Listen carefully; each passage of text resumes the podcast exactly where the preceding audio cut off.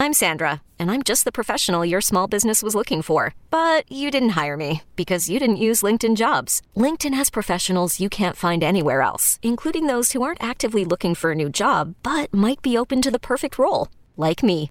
In a given month, over seventy percent of LinkedIn users don't visit other leading job sites. So if you're not looking on LinkedIn, you'll miss out on great candidates, like Sandra. Start hiring professionals like a professional. Post your free job on linkedin.com slash recommend today. eBay Motors is here for the ride. Remember when you first saw the potential? And then through some elbow grease, fresh installs, and a whole lot of love, you transformed one hundred thousand miles and a body full of rust into a drive that's all your own. Look to your left. Look to your right. It's official. No one's got a ride like this. There's nothing else that sounds like, feels like, or looks like the set of wheels in your garage. With over one hundred twenty-two million parts, you can make sure your number one ride or die stays running smoothly, so there's no limit to how far you can take it. Brake kits, turbochargers, engines, exhaust kits, roof racks, L E D headlights, bumpers, whatever your baby needs, eBay Motors has it. And with eBay Guaranteed Fit, it's guaranteed to fit your ride the first time, every time, or your money back. Plus at these prices, well, you're burning rubber, not cash. Keep your ride or die alive at ebay motors dot com. Eligible items only. Exclusions apply. This episode is brought to you by Progressive Insurance. Whether you love true crime or comedy, celebrity interviews or news, you call the shots on what's in your podcast queue. And guess what? Now you can call them on your auto insurance too with the Name Your Price tool from Progressive. It works just the way it sounds. You tell Progressive how much you want to pay for car insurance, and they'll show you coverage options that fit your budget. Get your quote today at progressive dot com to join the over twenty-eight million drivers who trust Progressive. Progressive Casualty Insurance Company and Affiliates. Price and coverage match limited by state law. In this town, there is no off-season. The news never stops, and neither do we. It's always game day in Cleveland with Andy Baskin and Daryl Ryder. Hey, mobile sports betting legal here in the state of Ohio. BetQL here to help you make the most informed bets possible.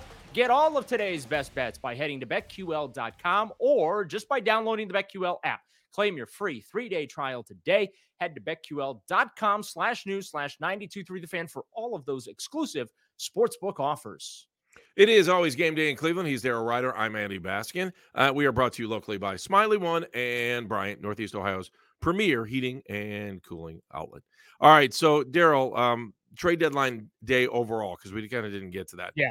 Are you, where are you on that? They didn't really do much, and we just talked about that. So, right. I mean, it, did they make the team better or not?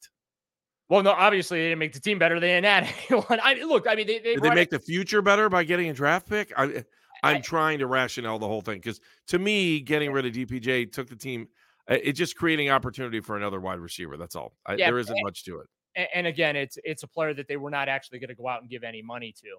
Um, to, to keep him around. Look, they they brought in an offensive tackle, uh, Kenyan Drake, uh, you know him, the running back there, and then uh, another receiver uh, that I had to Google who he was.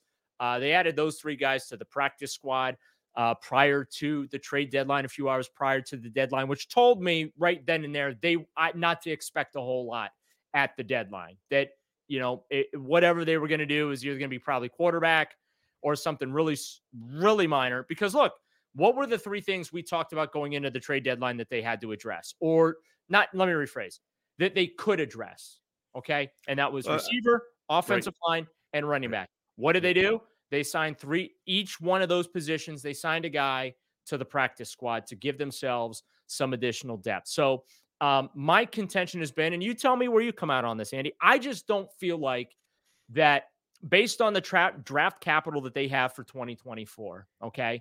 That it was worth them spending the early capital that they have, the second round pick, the third round pick, uh, fourth round pick. I, I just, I don't know that there was a move out there that they could have made that made this a significantly better football team or got them over the top. I, I feel like it would have required multiple moves. And then if you do that, right, if you trade, uh, make multiple trades there, to bring some pieces in, well, then the expectation, you put yourself behind the eight ball to where we got to get to the conference championship game or the Super Bowl to make it all worth it, right? Mm-hmm. Uh, give up my twenty twenty-four draft capital, the, the best pieces of that, right?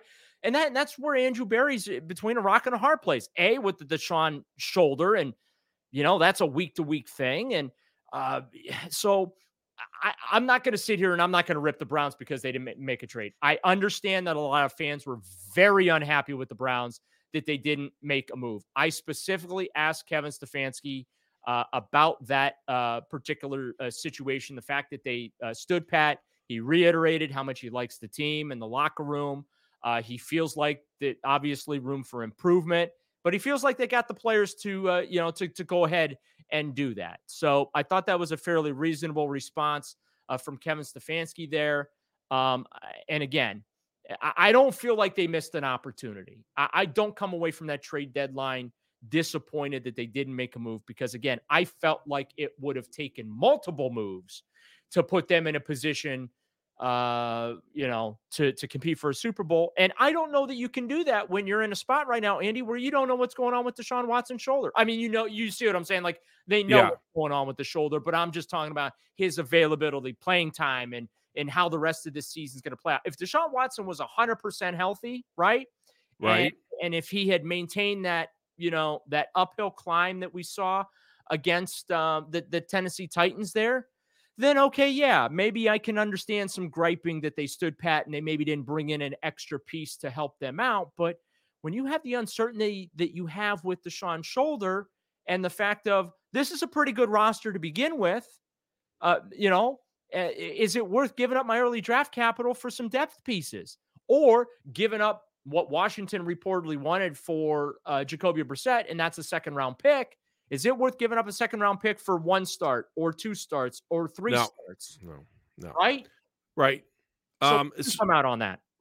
Yeah. I, I, the quarterback situation just didn't come to fruition. And by the way, the quarterbacks that were truly out there, there's still a couple of free agency if you want to pick them up. And that's, there's nothing to stop you from doing that. So forget about the trade deadline on that one. The one I was a little surprised was, and I heard point blank, it was on the table, a third and a seventh for Derrick Henry. And it got tied up in Tennessee. So that that was on the table. I don't, I'm not sure which side was offering or asking, um, but I do know that it may have come down to this weekend, but the Browns ended up with one hundred fifty-five yards on the ground against Seattle. Yeah. I think they're pretty confident with their run attack after this weekend, and that, you know, who knows what's going to happen with Nick Chubb for next year. You knew it was a rental, and that was been pretty pricey for a rental, a third round pick and a third and a seventh for rental down the stretch. And I think the Browns looked in the in the running back room and said, these boys can get it done just as well. So I, I think kind of think that's where you're at with that. I thought for a moment though that Henry was coming. Well, here's the thing. I mean, you already have Kareem Hunt, who's pissed that he didn't get the ball it, in a key situation. In fact, didn't even get the ball in the fourth quarter to begin with, right? So right. It, if you make that trade, you're cutting him, or you're cut, you know, you're probably cutting him, right? Because uh, I probably. Yeah. You certainly aren't cutting Jerome Ford. Jerome Ford's a piece of your team going forward here. Uh, right. Know, Pierre Strong. Oh, one of those two. I it probably I'm would have been one of those two Pierre guys. Strong. You know what I'm saying? Like, Pierre, you know, to me, Pierre Strong's like the, the third running back here, right? Yeah. Now. I mean, are you going to cut Kareem after he just scored the game winner the week before? Right. That, well, hey, it happens. You know. it, it, I mean, it, no, it I know, but I, I, I think that they looked at the locker room and they pulled. Yeah. You understand what I'm saying though, right? Absolutely. No, I get it. And I think that's why these things are all talk.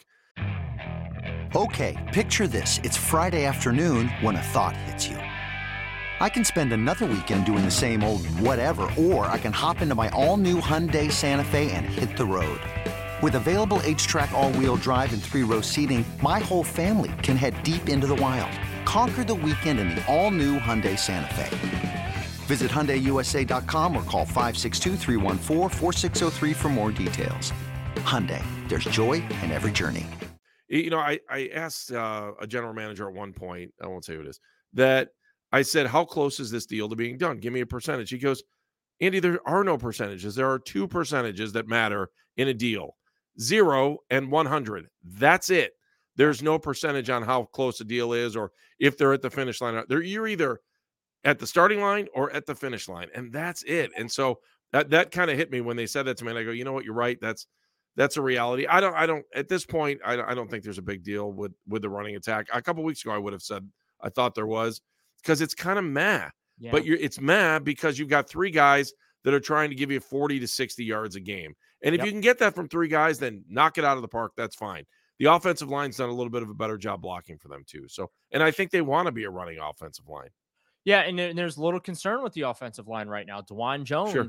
got a shoulder injury. He didn't practice on, on Wednesday. And uh, when he left uh, Lumen Field, I saw him, and we talked about it on our, our postgame pod, where he had that shoulder, he had it wrapped up pretty good. Now, the good news is the shoulder wasn't in a sling.